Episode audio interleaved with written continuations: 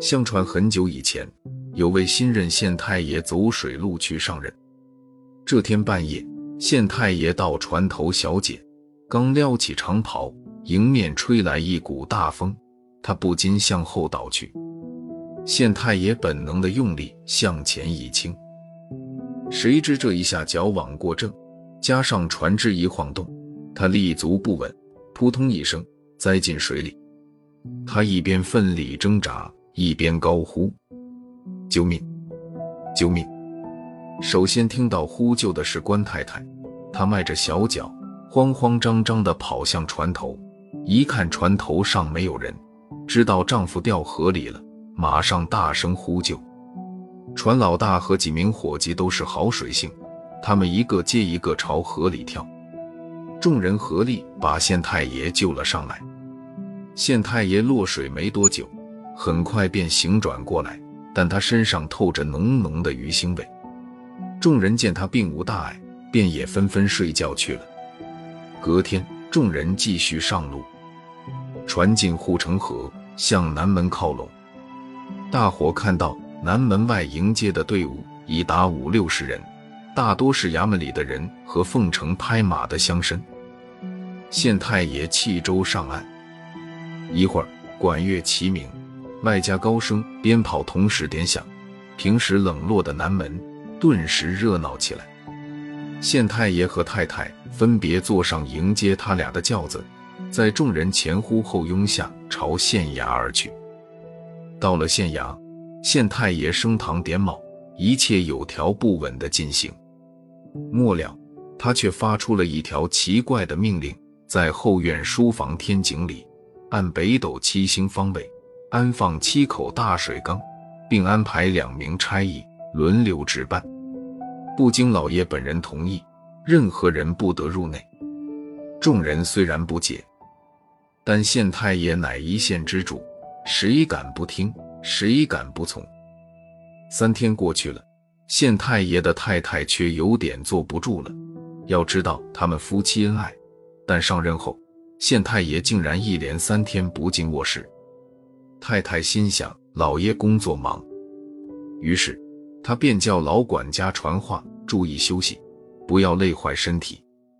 传话后，县太爷每天午后去太太房里一次。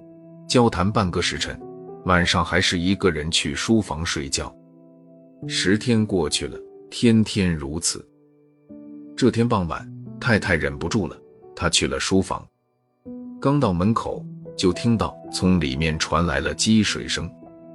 一位衙役看到夫人来了，慌忙过来抱拳作揖，轻声说：“请太太原谅，老爷特意关照，没有他的同意。”任何人不得入内。小的马上报告老爷。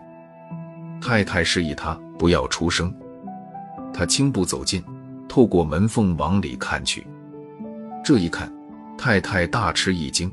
只见一条大黑鱼正在玩水，它一会儿跳进一口水缸，一会儿又从缸底窜出，跳进另一口水缸，窜出跳进，依次在七口水缸间扑腾着。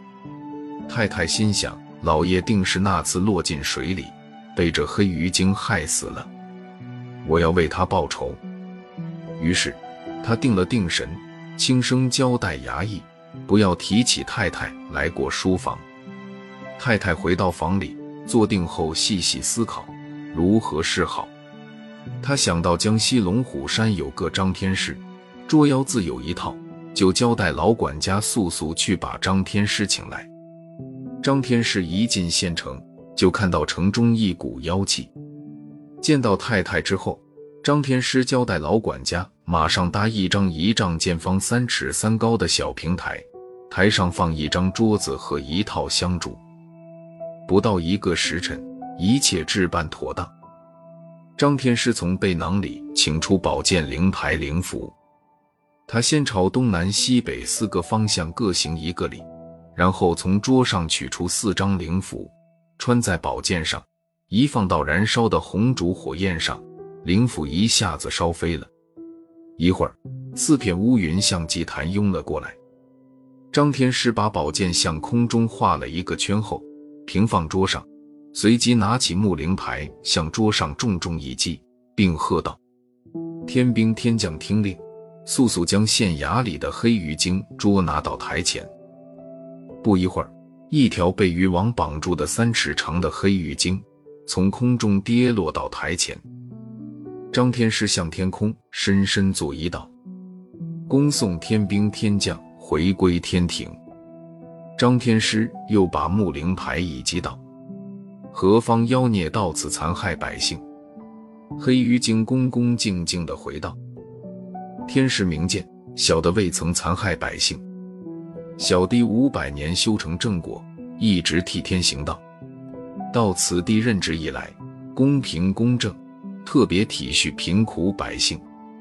如若不信，请调查核实。”张天师继续指控说。别的尚且不论，你活吞县太爷，淫乱夺妇，这两桩重罪，罪责难逃，还不俯首受诛？黑鱼精辩护说：“天师容禀，先说那县太爷，他丧尽天良，利用职权奸污民女，是千夫所指、万人唾弃的大坏蛋。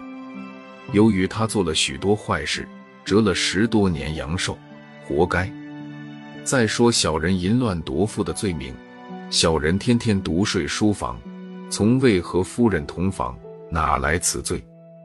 张天师是讲理之人，他听了黑鱼精的辩白，又做了明察暗访，最后对黑鱼精说道：“鉴于你所说属实，且上任后为老百姓做了些好事情，将功折罪，但死罪可免，活罪难逃，将你镇在地下。”继续修炼。